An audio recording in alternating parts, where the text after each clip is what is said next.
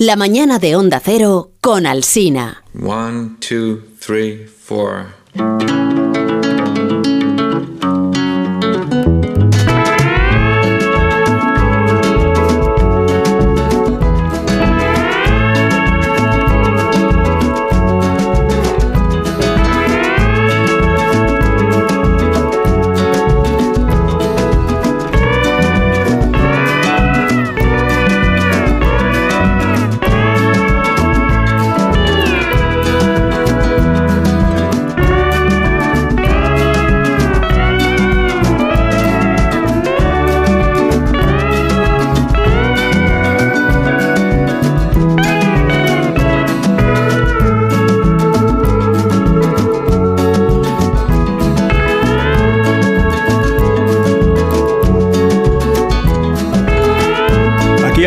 Ya la cultureta de por las mañanas de los viernes en las emisoras de la cadena de Onda Cero, que son una barbaridad de emisoras, o sea, son muchísimas, muchísimas. Y en todas ellas se emite, de aquí a las 12 del mediodía, pues este programa. ¿Es un programa de éxito? Pues sí, es un programa de éxito. Eh, ¿Estamos terminando la temporada? Pues sí, estamos terminando la temporada. ¿Es la última cultureta de éxito de las mañanas de la temporada? En efecto, así lo es. ¿Volverá la cultureta en septiembre? los viernes por las mañanas. ¿Quién, quién sabe? ¿Quién sabe? Pues es posible que sí y probable que no. ¿Cómo pueden ser probables las dos cosas? Hay una paradoja. ahí. Posible que sí y probable que no. Ah, posible que sí, probable que no, vale. Ahora ya, ya lo Entiendo, tienes. sí, Bueno, sí. Pues ahora ya os puedo presentar. Nacho Vigalondo, buenos días. Buenos días, quería va- aprovechar el, mo- el momento, el saludo para El dar las gracias a, a Onda Cero por la oportunidad que me han dado con el programa el- La Cultureta Calimocho, que empieza el septiembre que viene. Sí. Un espacio dedicado exclusivamente a videojuegos y en el que Ru- Rubén Amón podrá venir cuando quiera. Muy bien. Mucha suerte en Gracias, esta, gracias. Por alusiones, Rubén esta Amón nueva aventura. Que va a querer, va a querer muy poco. Y no sé qué será de la cultura matinal si lo hubiera, no será. hubiese, La verdad es que no será. pero hay pruebas contractuales que confirman la prolongación de la cultureta de la madrugada, la buena, la soberbia, la enjundiosa. Sí, es así, que sí. Eh, es verdad que con detalles inquietantes respecto al horario que estamos tratando de matizar con las fuerzas vivas, Sí. porque se habla de un horario incomprensible en realidad, pero estamos detallando Sí, con que es- minucia. Que sería más larga todavía, ¿no? eh, inexplicablemente larga. Sí, bueno, ya, ya igual, una vez que se te hace larga, te da lo mismo que duren dos horas o tres, cuatro, ¿qué más da? Ya el, el oyente ya pierde la noción del tiempo. Vamos a parecer el grupo Wagner, pero no en el sentido militar, sino en el sentido. Los cantores de Nuremberg. ¿no? Que va a ocupar toda la madrugada de, de Onda Sí, Cero. pues eh, se conoce que se está sopesando esa Ah, posibilidad. O sea, de una, por ejemplo, de una a una. Toda la mañana. De, Y venga, ¿no? Con contenido. Hola, Rosa Belmonte. Hola, buenos días. Venga a hablar y venga Sí, a sí, yo hablar. estoy muy preocupada con eso. O sea, Rubén ¿no? lo dice en serio, ¿eh? Estoy muy preocupada. Bueno, eh, vosotros sabréis eh, que, que tenéis No, negociado. estamos negociando, estamos negociando en estos Negociado. momentos. Ahora lo de la mañana, pues no. No está claro, ¿no? Guillermo, no, está claro que no. Sería Guillermo la- Está claro que no. que Ah. directamente. Sería la Pero bueno. cultureta, la cultureta Oppenheimer, una bomba atómica en los, en los oídos de nuestro. Creo que son 18 Oyentes. kilómetros de película. Sergio del Molino, buenos días. Buenos días. Yo me estoy enterando aquí en directo de la prolongación y todo. O sea, sí, sí. De la no, pro, ah, de no, la, de la prolongación de la nocturna. Ya de no que sé, la nocturna está- es más larga me y están la temblando mañana no las canillas. ¿Existe? La mañana desaparece, ¿no? ¿En serio? Pero tú No, pues sabrás. porque los oyentes demandan pues ya otros contenidos, ¿no? Sí, otras Son propuestas. siete digamos. temporadas que yo sepa, Pues Carlos. eso, ya son demasiadas. Hay que llegar a 10. No, no parece. Parece que lleguemos ahí. ¿No? No, los pues ya piden otras, otras cosas, pues concursos, en fin. Concursos. Pero sí, Sí, anda que no hemos concursos. hecho. Pero no habremos ¿cómo es- hecho concursos en la cultureta. Pero como es la, un la, la idea que la cultureta nocturna empalme con la diurna y dure toda la semana hasta sí, que hasta la diurna más o menos, ¿no? Eso De, de Sí, viernes o- por la noche o que sea un hasta podcast. viernes por la mañana. Telemaratón. Aunque sea un podcast. sea un poco de 10 minutos, ¿no? O sea, no ha empezado la temporada y ya, ya estoy agotado. Podéis hacer un podcast conversacional, que es un Ah, eso es nuevo. formato de muy bien. éxito. O sea, lo de siempre, ¿no? Sí, eso es. Habláis.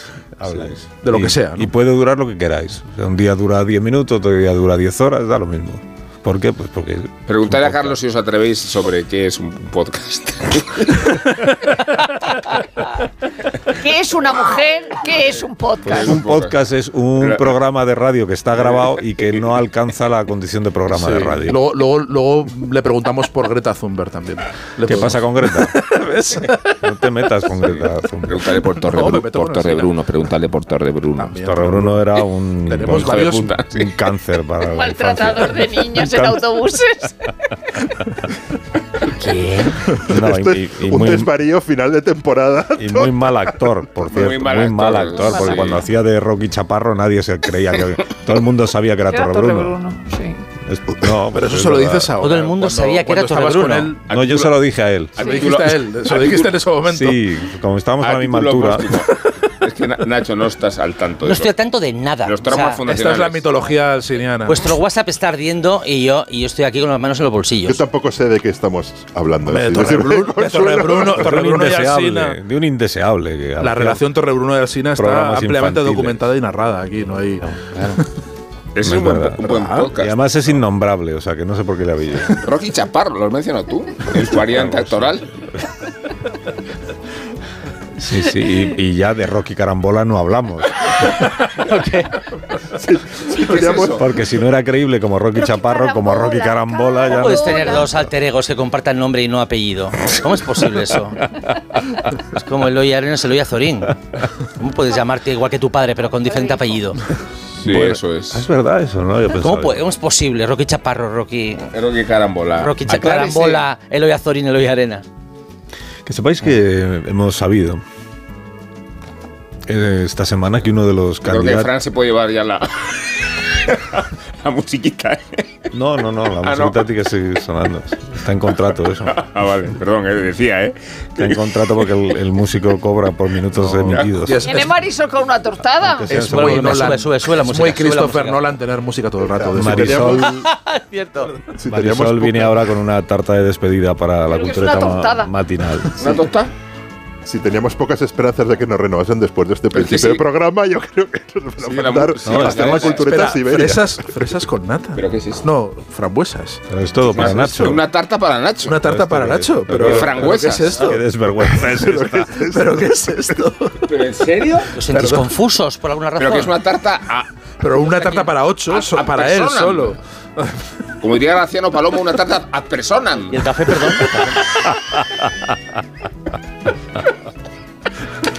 Bueno, que no se me olvide mencionar que en esta última cultureta de las mañanas de ¿En los serio? viernes, No, pero que no se ocurrió este escándalo. que llegamos a puerto, eh, Un kilo de frambuesas ahí. que hay una- uno de los candidatos a la presidencia del gobierno es oyente vuestro. Ah, sí, uno de ellos. Una de ellos. Una. Una de ellos. Y esta, esta semana, pues ella misma lo explicó. Suelo planchar porque me encanta planchar, porque me relaja. Soy muy nerviosa y me paso horas, eh, casi todos los días, planchando. Cuando llego de trabajar, me concentra, me pongo, me fijo un punto y plancho. Plancho mi ropa y la de todo el mundo. Esto es. Todo el mundo sabe que aquella persona que plancha escucha la cultureta. Sin duda. Mientras plancha. Los runners también. Pero yo no entiendo lo de me fijo un punto. No, los ¿Un runners no planchan. O sea, no, a la vez no planchan. No, pero la escucha cultureta. la planchas cultureta. o runner. No puede ser las dos cosas a la vez, ¿no? Digo que escuchas la cultureta en una modalidad o en la otra. Eso Claro. refiero. No, pero esta no se Bueno. le veía escuchar nada, ¿eh? Solo el que le estaba entrevistando de público. Se escucha ella misma. Y tú no, problema- entien- tú no no. entiendes lo del punto. Lo del punto, dice, me fijo en un punto. Pero un punto en qué? ¿En el cuello? ¿En la raya del pantalón? ¿En qué punto te fijas? Pues depende de la prenda que esté. Porque si te fijas en un punto y te pones a planchar, no estás mirando la plancha. No sé, no entiendo eso. Eso es para entrar como en un Como estado trascendente o algo de, o sea, No sé. para, para un estado alterado de conciencia mientras planchas. A ¿no? mí me Es que no gusta más lo de me, concentra. Sí, me concentra. Me concentra. Me concentra. Sí. Yo veo series mientras plancho. En Es que público, en público te- eh, eh, subtitularon me concentro, porque no lo entendían. Claro. entonces dijeron, "Ah, de- ¿habrá querido decir esto? Me concentro. Alguien Claro. más en esta sala no, se porque puede concentrar. la, es que se La madre Borja tomando Coveaga. la No, claro. La madre de Borja Coveaga. Espera, que habla con la boca de Alguien más, alguien más en esta sala no se puede concentrar de ver a No, Nacho pero es que se está comiéndose comiendo Oye, que me interesa entera. la madre de Borja Coveaga. Sí, Una Nacho se tarta está comiendo una entera. tarta, sí. Una tarta Entera. de frambuesas. el audio. Frambuesas con mogollón de nata, además, por El todas audio. partes. Es, es como de dibujo Además, animado la unos tarta. ruidos. Es como que no puede hablar de otra cosa ¿en sin serio? pensar en otra cosa. Pues ¿Qué voy a es que este? poner a planchar para Se había grabado en casete el audio completo de la película Psicosis y planchaba escuchándola. No la banda sonora de Bernard Herrmann, la película en cassette. Se ponía a planchar. ¿Quién esto? La madre de Borja Coveaga. ¿En serio? Qué maravilla. Sí, sí, sí, puedes preguntarle a él, vamos, no me lo estoy inventando. Doblada, ¿no? En todo caso se lo inventará él, pero yo no. ¿eh? Doblada. Bueno, perdona, Bueno, en esta Nacho, última sigue, perdona, ¿eh? cultureta de, la, de las mañanas, última cultureta de las mañanas, fíjate, que pensé que nunca lo iba a decir, pero en esta última cultureta de por las mañanas, después de estos siete años de, Eh, de compañía y de, y de descubrir tantas cosas juntos. En esta última cultureta eh, vamos a eh, dar las notas de fin de curso. Este es el vuestro boletín de notas. Lo ha hecho el guionista, que es exigente. Habéis conseguido todos una calificación eh, escasa. sí, sí, lógico. escasa. normal. Necesita mejorar, es vuestra calificación. Necesita mejorar. Ya no se hacen estas calificaciones. hace? Esto ya es No, no, no, to- no. ahora todo está bien. Es ap- apto o aptísimo. El niño, el niño muy bien, aunque Apto o aptísimo. todo. Sí, y no Sí. apto no existe. No existe el no apto. Eh, pues en este caso sí, porque sois no aptos. Y dice el boletín eh, que tenéis la posibilidad de recuperar en esta última evaluación, en este último día, siempre que el tema que os ha tocado es física nuclear. Bien, Que la- esto lo lleváis bien, ¿no? Sí, sí, sí, sí. Distinguís la fusión de la fisión, estaríais en condiciones de explicar esto a la audiencia, digamos, en No, ahora llega el café con la loza. 10 minutos. Bueno, la tarta etíope, por favor, que es lo único que le falta hoy a. Sí, bueno, voy a pedirle a Marisol Parada que deje de introducir cosas Para Nacho. plató, porque no hay manera de que los culturetas No, pero, hablen de hombre, los es que temas es de los que tienen que Pero hablar. es un desagravio. O un agravio, no, más bien. Creo que al oyente no le importa lo que esté pasando aquí. O sea, si no lo decís, no pasa, no existe. Es Una la de radio. dos. O Marisol Parada deja de meter cosas de comer para Nacho Vigalondo, o se lleva a Nacho Vigalondo del estudio y se A un restaurante lo lleve. la A. O A. Y la A. Muy bien. Tiene que ser despedido eh, minutos antes del fin de la cultureta de la mañana. Hay que ser pieza. Deberías. Bueno, entonces estábamos con la bomba atómica. Sí.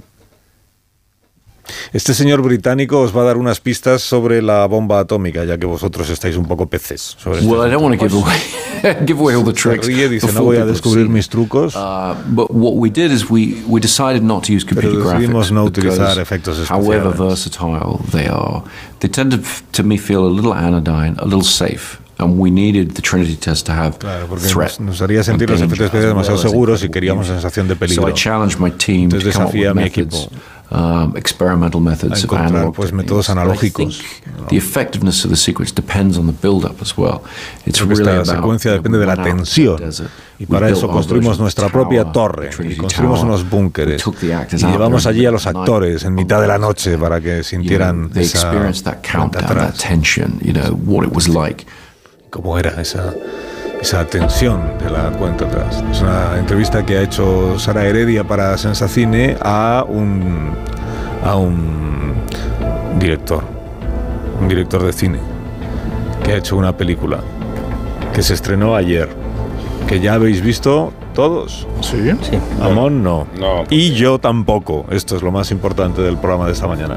Bueno, pero te- ahora te- te Yo no he visto Y la mucha película. Te gente del contamos, público no tampoco. La mayoría de los oyentes no han visto la película. Estaban los cines llenos. Y por tanto, Pero ya no hay entradas para mañana, o sea que hay gente que no la ha visto. exactamente. Y pensando en todos aquellos que no la han visto como yo, vais a tener que hacer un ejercicio pues de enorme talento, que es eh, cómo hablar de la película Oppenheimer Vale. sin hablar de la película Oppenheimer. Bueno, pero podemos hablar de Killian Murphy. Podemos hablar de Killian Murphy, sí que es el, es el protagonista. ¿no? De los dilemas que plantea la película podemos hablar, ¿o ¿no? Sí, Sí. claro. La for- de la forma, De que es lo Fausto. que me Podemos hablar de. Fausto. Puedes hablar de los dilemas que plantea eh, el- la personalidad de, de Oppenheimer, su historia. Pero la idea de que inventas No algo, la película. inventas algo que no puedes entender del todo y que no sabes lo que va a ocurrir. Por ejemplo, ¿Eso sale en la película? Si estamos haciendo lo mismo, si estamos haciendo lo mismo con la inteligencia artificial, que lo que se hizo en los años 40 con la energía atómica, que se fue tan rápido que no se sabía muy bien lo que iba a ocurrir. Tampoco podéis hablar de la biografía de Oppenheimer en la que Tampoco. está El basada libro la también, película. ¿eh? Hombre, por Dios. Tampoco, entonces, porque hay muchos oyentes que no lo han leído el libro.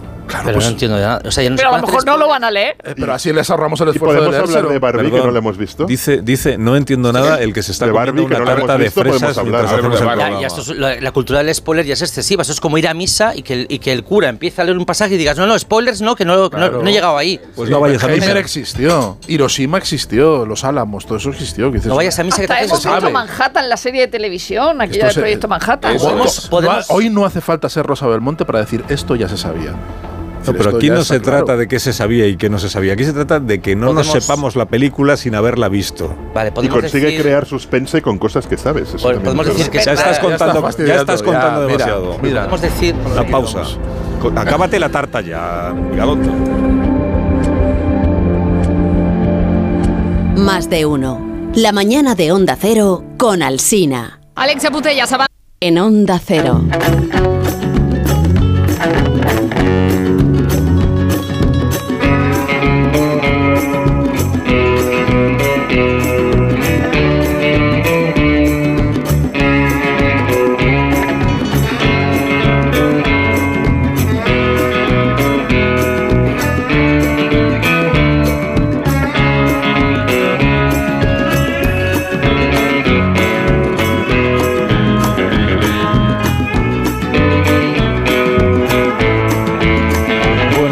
Antes de que os examinéis de, de bomba atómica eh, y, de, y de física, por tanto, esta que vamos a contar es una historia de átomos y de, y de judíos, judíos alemanes, austríacos, húngaros o lituanos, empezando por la historia de Leif Wolf, que nació en un lugar del imperio ruso llamado Salantai, ahí a orillas del Báltico, y luego emigró a escondidas a los Estados Unidos metido en un, en un barril de pepinillos. Y allí en Estados Unidos estrenó su libertad cambiándose el nombre. Y se, se puso de nombre William, que le gustaba mucho William Shakespeare. Y Leonard se, se lo puso de segundo nombre por Leonardo da Vinci. Y Lawrence como apellido porque así se llamaba la calle donde él vivía ahí en Massachusetts. Y así eh, se convirtió en William L. Lawrence. Estudió en Harvard, consiguió la ciudadanía estadounidense, combatió en la Primera Guerra Mundial, se hizo periodista científico y ganó el Pulitzer en 1937 aunque el artículo más importante de su vida no lo firmó. 31 de enero del año 39, en la página 18 del New York Times, y sin firma, aparecía esta crónica titulada Vasta fuente de energía liberada por el átomo de uranio. Marcará una época, decía. Este nuevo proceso, anunciado por la Universidad de Columbia, requiere solo unos pocos voltios para liberar una gran energía. Lawrence se convirtió en el gran divulgador del asunto científico del momento, que era la recién descubierta física nuclear. El año siguiente, 5 de mayo, en el New York Times, publicó La energía atómica, nueva y enorme fuente de energía descubierta por la ciencia.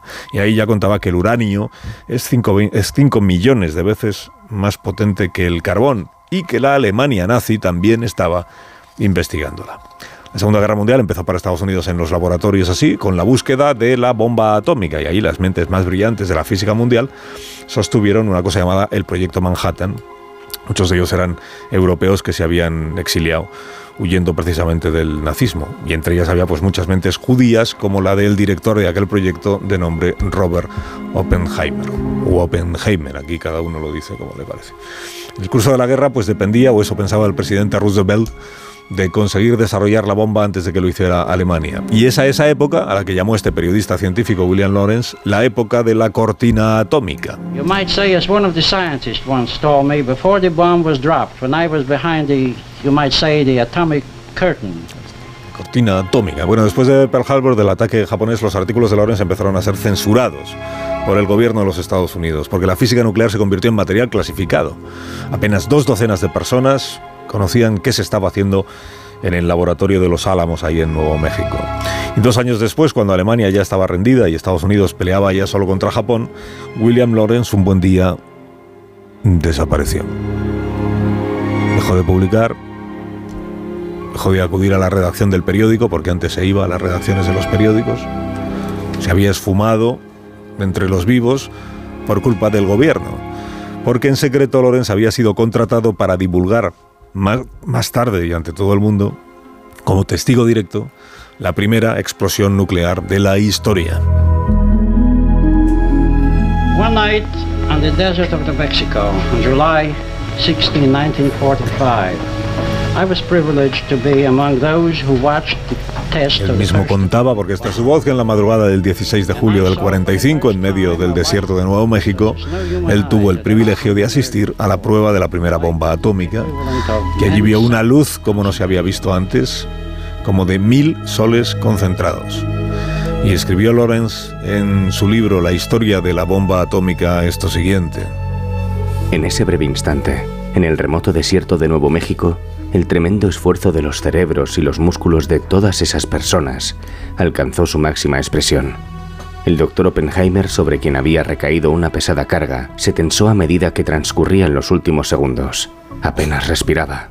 Se agarró a un poste para estabilizarse. Durante los últimos segundos, miró fijamente hacia adelante y entonces cuando el locutor gritó, ahora, y se produjo ese tremendo estallido de luz seguido poco después por el profundo rugido de la explosión, su rostro se relajó en una expresión de tremendo alivio. We knew the world would not be the same. Few people laughed. Few people cried. Most people were silent. Sabíamos que el mundo iba a cambiar para siempre, algunos reían, otros lloraban, la mayoría se quedaron callados. Line from the Hindu scripture. Yo recordé en ese momento una frase de un texto hinduista. Now I am become death, the destroyer of worlds. Ahora me he convertido en la muerte, el destructor de mundos. Dice que creo que todos los que estábamos allí pensamos algo parecido de un modo o de otro. Bueno, la película eh, Oppenheimer está basada, como hemos contado creo que ya, en, en una biografía, en un libro que lleva por título Prometeo Americano, Triunfo y Tragedia de Robert Oppenheimer, que es del año 15 o... que es- lo que pasa es que ahora ha salido traducido. Ha salido al ahora en español. De 2005, ¿eh? 2005, sí, 2005. sí. Se editó en España casi 18 Editado en años España. después. Que tardó su autor como 30 años. 30 en años haciendo entrevistas, buscando archivos. ¿no? Son dos Los autores, dos, uno de los ellos dos. ya está fallecido. Sí, Sí. y ganó el Pulitzer de Un biografía. especialista en Hiroshima y Nagasaki y las relaciones de Estados Unidos con Oriente Próximo, ese que Kaibert y Martin Sherwin, eh, historiador y experto en, en armas nucleares. Y Sí, en, universitario. en un momento dado llegó a tener 50.000 páginas de documentos entre entrevistas, papeles desclasificados, todo. Y, y- y entró, se bloqueó y entonces le pusieron, llamó a un amigo suyo, que es el otro autor, y lo terminaron. Y cuando, poco después de salir, él, falleció de, de- cáncer. Pero es un libro que es también una, una, aventura, realmente es toda una vida dedicada a tratar de trazar quién fue Oppenheimer. El, el libro es apabullante, además. Es apabullante para bien, o sea, porque realmente es mm, complicado eh, en un libro tan extenso y tan detallado es interesar al lector, pero es que la historia es fascinante, realmente es- está contando, pero, pero se puede, es muy fácil malograrlo con tanto detalle y con, y con tanta dedicación y cuando uno se obsesiona mucho, y es el peligro de las, de las biografías, ¿no? que acaben incluso las, más, las vidas más apasionantes, acaban, a- acaban por provocar hastío, pero es que el, eh, este libro es fascinante, o sea, la- Claro, pero cómo, eso- cómo- cómo se adentra en la tragedia de Oppenheimer, cómo lo retrata como un Fausto, ¿no? Como, co- y cómo No, retrata... Prometeo, o sea, es que escogen el Prometeo que perfecto, Fausto, la Fausto es Prometeo, es que es claro. lo mismo, claro. Y, y- y es perfecto, porque el Prometeos literarios ha habido muchos, desde el mismísimo Prometeo hasta Frankenstein, pasando por todos, pero este es el Prometeo de verdad. Este- y, y Ah. es el que, se el, el que resume todas las profecías sobre eh, lo que puede provocar eh, la ciencia y lo que, lo que puede provocar jugar a ser Dios, como, como, como jugó Oppenheimer, ¿no? Y, y como desata literalmente todo, todo el mundo y todo el infierno actual. Es, es maravilloso cómo está contado, porque está Es- contado muy bien Ah. desde su punto de vista, desde la construcción del personaje y desde el retrato de ese mundo, del mundo de Oppenheimer anterior, del mundo de los judíos, del mundo del progresismo eh, de donde venía Oppenheimer y del mundo de la militancia de izquierdas y de la, y de la Y de proximidad al Partido Comunista. Y de un mundo que se acaba con la con la Segunda Guerra Mundial, porque es una parte muy interesante de la película, sin desvelar nada, es eh, cómo... Hay una bomba, eso se o puede sea, decir. describe, o sea, describen un momento en que la física cambia la visión que tenemos del mundo y eso, convertido, pasado en la teoría en la práctica, cambia eh, por completo la, la energía, las armas, lo, lo cambia todo. Entonces es un momento bastante corto de, de- de tiempo donde realmente de Einstein hasta, hasta Oppenheimer y el invento de la bomba de la bomba atómica se cambia por completo el mundo. Y, y hay una primera parte de la película donde son científicos de muchísimos países al- al- alemanes eh, am- ingleses americanos da- daneses eh, judíos que juntos eh, van intercambiándose ideas y, y- y ellos mismos en muchos casos ni siquiera o sea son conscientes de que algo muy gordo va va a producirse pero no son conscientes de hasta qué punto van a cambiar Bueno, y está, y está contado algo intelectualmente muy difícil, o sea, muy difícil de llevar a la, a narrativa, que intelectualmente se puede contar, que es la ruptura entre Einstein y, y la- los que inician la revolución de la física y la generación posterior de los eh, Heisenberg y, y Oppenheimer que, que viene después, los que empiezan con la física cuántica, que es al- un, un cambio que Einstein nunca llegó a aceptar, porque eh, lo que propugnaba eh, básicamente es que había un elemento de azar, que todo era un caos y todo era un azar, y eso Einstein no lo podía aceptar, decía, no, el, el- el Dios no juega a los dados, la famosa frase de Einstein, y dice, no, hay orden, no hay, no hay, no hay, no hay, no hay un caos enorme en el universo, Y- y, eso, eh, ese rechazo hacia Einstein y esa cosa de, de, eh, eh, ruptura generacional está muy bien contada. Y luego eso no es, no es un spoiler porque sabemos que el mundo no ha desaparecido, pero claro, la, la, No es un, no es un spoiler, pero. ¿sabes era, todo lo que- era, era, o sea, era tan revolucionario que, que en un momento dado uno de los científicos dice, eh, si tiramos una bomba atómica no tenemos la certeza de que la reacción en cadena que produce se acabe después de la explosión, Hmm. sino que básicamente se puede destruir el- Incendiar la, atmósfera, Tierra. llegan a decir. Pero no es un spoiler decir que no sucedió eso porque de haber sucedido no estaríamos aquí no estaríamos hablando aquí de- hablando, hablando la de eso. película de Oppenheimer. Pero del- eso es una de las cosas, de las virtudes que tiene la, la película, que con cosas que Yo sí lo había hay, un hay, hay, hay suspense. Yo, el- es verdad que se, que se plantea como un thriller eh, psicológico, eh, tecnológico, Digo. o atómico o lo que sea, pero eh, el libro propiamente ya empieza como una, como una a, a lo que estamos acostumbrados que es una película, es decir, empieza en 1953 cuando a él lo llaman de la comisión esa que se inventan para no renovarle la autorización de, de seguridad y entonces él va a ver a su abogado para ver para ver qué hacen. Eh, y claro, el libro, la película, eh, estamos hablando de una de las personas más interesantes del, siglo XX, sin ningún lugar a duda, eh, el, el- el padre ¿no? de, la, de la bomba atómica, por, por seguir con el, con el cliché, una personalidad extraordinaria, es decir, no solo porque era un tipo superdotado que podía aprender holandés o sánscrito en tres meses, eh, sino evidentemente por su, por su, por su capacidad como, como físico, aunque, aunque en el laboratorio fuera un desastre y en las matemáticas también. Es decir, lo- lo- los otros físicos decían tenía grandes ideas, pero el desarrollo eh, era un, era un desastre, ¿no?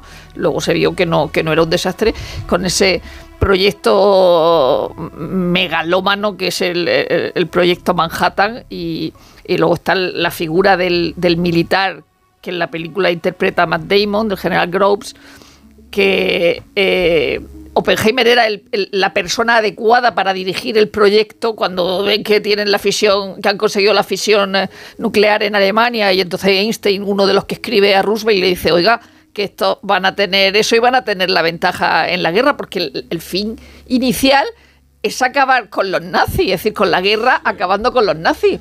Lo que pasa es que la bomba se, se, se, se tira después de que, de que Hitler se suicide. Sí, la, la cuestión es restringir todo el, el impacto negativo de, de Oppenheimer y de la bomba a Nagasaki y Hiroshima cuando se podría extrapolar a lo que supuso el proyecto en sí mismo, eh, no solo para la seguridad nacional, sino para la construcción de, de este lugar en los Álamos, fuera del Estado de Derecho y fuera de la democracia, eh, con toda la experimentación que suponía, con todos los ciudadanos involucrados en una trama de la que desconocían sus detalles, con todos los casos de experimentación con sujetos que estaban expuestos a radiaciones explícita e implícitamente, hasta construir una... una es que iba a decir distopía, pero, pero no porque eh, existió de verdad, ¿no?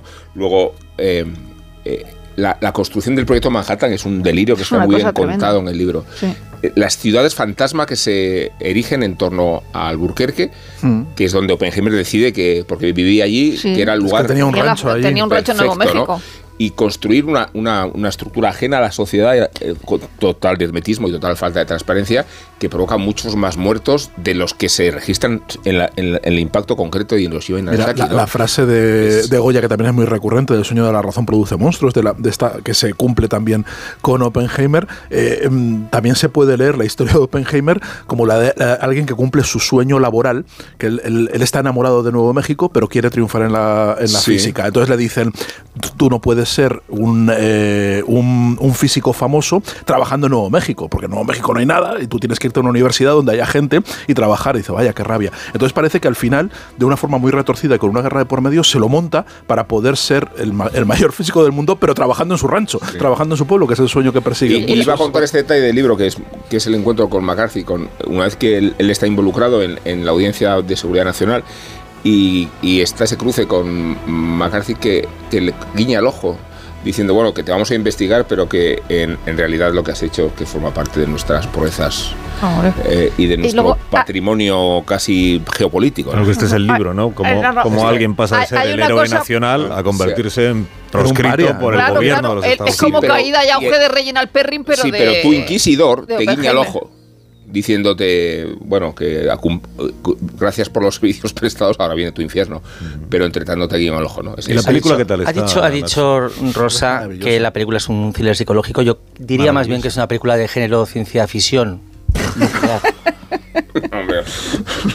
No, esto- La película, hombre, la película como, re- como, re- como retrato de nuestro tiempo eh, tiene un casting de- delirante. O sea, tú debes mirar las hojas Es de como la- las vencedores cita- o vencidos. Las citaciones, la furgoneta por la mañana que cojan los actores para el rodaje y tiene que ser flipante por la cantidad de... de- eh, como decía ayer un crítico, está el actor favorito de todo el mundo. Todo el mundo tiene su actor favorito en esta película. Eh, mención especial para Rafael Sánchez Ferlosio haciendo de Einstein. Un cameo sorprendente.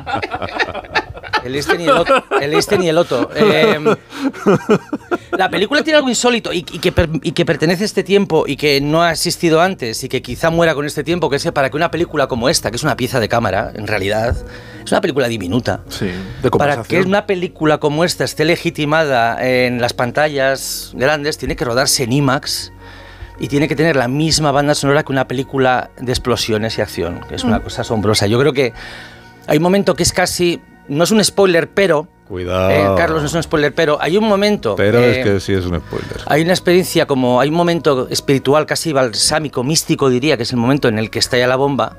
No voy a dar detalles de cómo está realizado, pero parte de la paz que sientes, la paz eh, ambigua que sientes en ese momento es porque por fin durante un rato deja sonar la música. Sí. Porque la música, y esto es un, un cliché también del, del cine contemporáneo, se utiliza como un barniz. No, pero sobre de- todo Nolan. Nolan es Nolan es el máximo al respecto. O sea, que es que soy el pam, pam, pam, pam, pam, pam, pam, pam, pam, pam, pam, y de repente a uno se le cae el tabaco al suelo y pam, pam, pam, pam, pam, pam, pam, pam, pam, y va, y va al estanco y pam, pam, pam, pam, pam, pam, pam. ¿No? Le da- compras tabaco, ¿no? Y entonces pagas, ¿no? Dice, tienes cambio de 10 y, y, y pam, pam, pam, pam, pam, pam, pam, pam, pam, pam, pam. Que además de secuencia a secuencia sigue igual.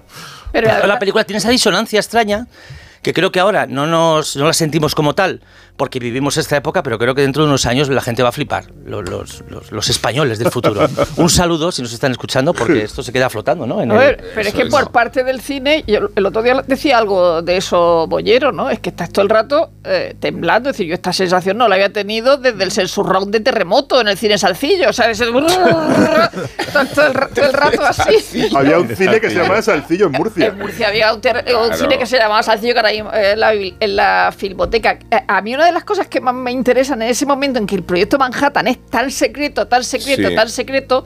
Había que 500.000 cuando- personas Que implicadas. cuando, cuando, saberlo, cuando muere Roosevelt es cuando Truman se entera, es el mismo día de la muerte de Roosevelt y Truman tiene que sucederlo, se, se lo cuenta, se lo cuentan eh, que, que existe el proyecto Manhattan y que tienen esta bomba aquí casi a punto de caramelo. Y entonces en, en Potsdam le dan las noticias de que la prueba Trinity, que es la prueba que hacen antes de, de- de lanzar la bomba, Sí. ha ido bien. Y entonces le dice a Stalin, oye, tenemos aquí una bomba. Claro, el otro se hace de nueva, pero el otro sabía mucho antes que Truman que estaban haciendo eso en, el- en Nuevo México. Tengo un chiste de. de ¿Un chiste tú? de Vigarando que podría ser. Esto es para, para que no la han visto, ¿no?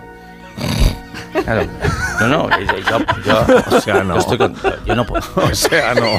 Tú también, hijo mío. lo peor que ha pasado en siete Tú años. también, hijo mío. No, ¿eh? Claro, estoy contigo, estoy contigo, estoy No, contigo. estoy no lo han visto. es- No, de muy- verdad. No, Tras este borrón, en una, una historia de siete años de programa que hoy termina, Esta es la y que vaya a terminar de esta Se manera. acaba. Un minuto e intentamos corregirlo, aunque sea para dejar un buen sabor de boca a los oyentes después de estos siete años. Inaceptable, vamos. Inaceptable.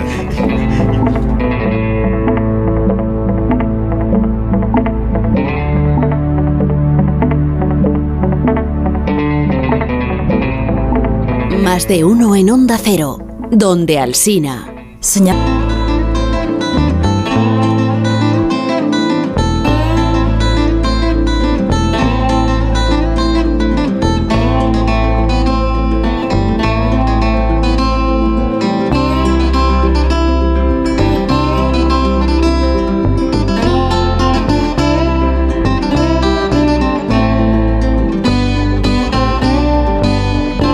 Más de uno en Onda Cero, donde Alsina.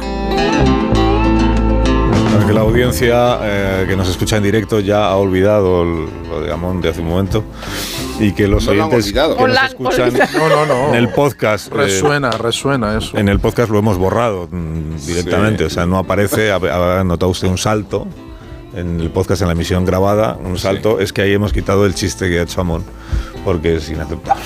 Sí. No, bueno, bueno, nada, entonces, eh, Vale, vale. Eh, sobre la película, eh, Sergio quería decir eh, alguna Unas cosa. palabras. Eh,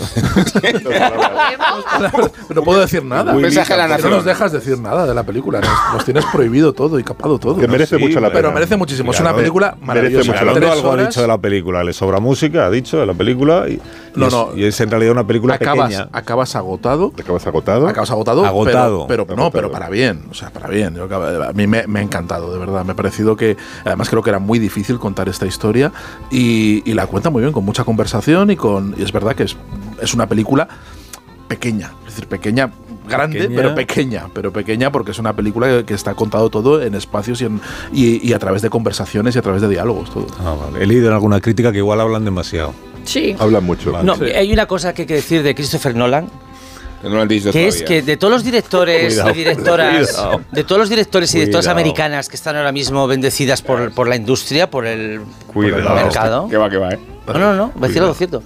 Nolan es el único director que, al contrario que Tarantino, al contrario que Scorsese, al contrario que Greta Gerwig, al contrario que tal y cual, jamás ha dirigido ni sabe dirigir a gente perdiendo el tiempo. O sea, todo lo que sucede en pantalla Necesitas y. no, no, no, no admite la vida. O sea, no hay, no hay, en- no hay entremés, no hay, no hay aburrimiento de personaje entre secuencia y secuencia. Y esa incapacidad que tiene Nolan para describir la vida, yo creo que le pesa. O sea, porque esta película te la cuenta Scorsese y habría unos fiestorros en, en los Álamos y habría Pero unos es, que eso, pero es que eso pasaba, es Sí. que había borrachera en los álamos. Bueno, pues díselo a Nolan, no a mí. Yo sí, yo estoy, yo estaría encantado de ver, yo, yo estaría encantado de ver borracheras en, en Pero esta salen, película. salen fiestas. Como que, ¿y, y de qué están hablando? De la pertenencia o no al Partido Comunista. En un rincón se van. Vamos, Queda a, muy intenso vamos a una fiesta, pero ¿a qué rincón Eso de la es fiesta? spoiler, eso es spoiler. Pero es que era, era también muy Basta. intenso. Censu- censura. Basta. Yo creo que eso está bien reflejado. Feynman habla de la censura. Que eres el, borrachera. Que eres el McCarthy, el. McCarthy del cine. Censura. Sí. A mí me parece una película eh, pomposa, muy pomposa. No me aburrí en ningún momento de las tres horas, debo decir, porque me parece una película pomposa y prefiero el documental que hay en Movistar, que se llama Oppenheimer, el dilema de la bomba atómica, donde sale mucho Oppenheimer de verdad, que en realidad Killian Murphy es mucho más inquietante que Oppenheimer, todo hay que decirlo. Por lo menos al, al natural, o sea, ya no solo es convertido en Oppenheimer, sino cuando lo ve al natural dice, hostia, Y sin embargo, el raro". Oppenheimer del libro es mucho más inquietante que el de la película. Sí, porque en la película solo sale, aparte de la bomba, lo de la manzana. Claro, pero lo de la manzana. Eh, Eso sí que es. Eso Los es spoiler. Los episodios así más turbios de su juventud, de cuando tiene esas crisis, es Esta no. Esto es un pedazo de spoiler. Pero a ver, el chiste de David Galondo que ha dicho que no habéis sido capaces de retener manzana incorpore sano, ha dicho. Ah, pero tú has dicho no la han visto. no, Christopher no pero, han pero es, visto. que, es que ya lo ha dicho y ni- como si no lo hubiera dicho. Señorita. Es que ya es paisaje. Además, Vigalondo pues ya tiene una trayectoria que la gente pues en fin lo asume, pero tú, rol. pero tú, Christopher no la han visto. Tú, director de la cultureta Gran Reserva, No la han visto. La, la única, ¿no? La única a partir de ahora, la única, la única cultureta, la según única, parece. la única que... ¿Y, y yo qué hago? Eh, por, eh, Le podemos dar una sección ¿puedo de hacer un podcast? Me puedo hacer un podcast en, en- con el micro que tuve que comprar al comienzo de mi colaboración con ustedes. Puedes hacer un podcast Ese micro lo sigo teniendo en casa. ¿Sabes hacer un podcast conversacional? Solo, se puede hacer eso solo. Un Sí, podcast claro. conversacional con uno mismo. Exactamente. sí. Primero Sí. me grabo y luego me grabo haciendo con voz de Eh, pito. en Esos son los podcasts que Pero si triunfan. eso hay. Sí, ¿De es qué habla verdad. sola? Autorreferencial. Pues sea Alba Carrillo. Claro, te buscas y si no te buscas a una persona que solo te diga de vez en cuando, dime más, dime más. Sí. Sí, sigue el por- cuéntame Sí, más. parece. Y en serio. y- Te, y- te grabas a ti mismo haciendo. "Ujú, ujú". Sí, eso, Efectivamente eres. Sí.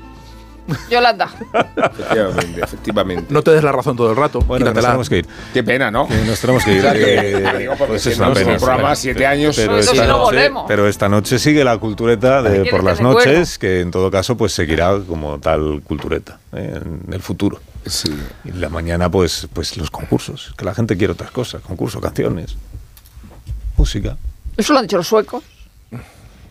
sí. Ah. Que os vais. Se acaba la música y todo. Sí, así. vamos. hombre, Bueno, sí, está la- un la- momento la- súper dramático el. Adiós. Rosa, adiós Adiós. Willy, adiós Quiero Sergio. decir que ha sido un Feliz placer. verano. Adiós adiós Adiós, amor, Adiós. adiós. eh, Más de uno. noticias. Ya voy, En Onda ya voy locutora, ya voy.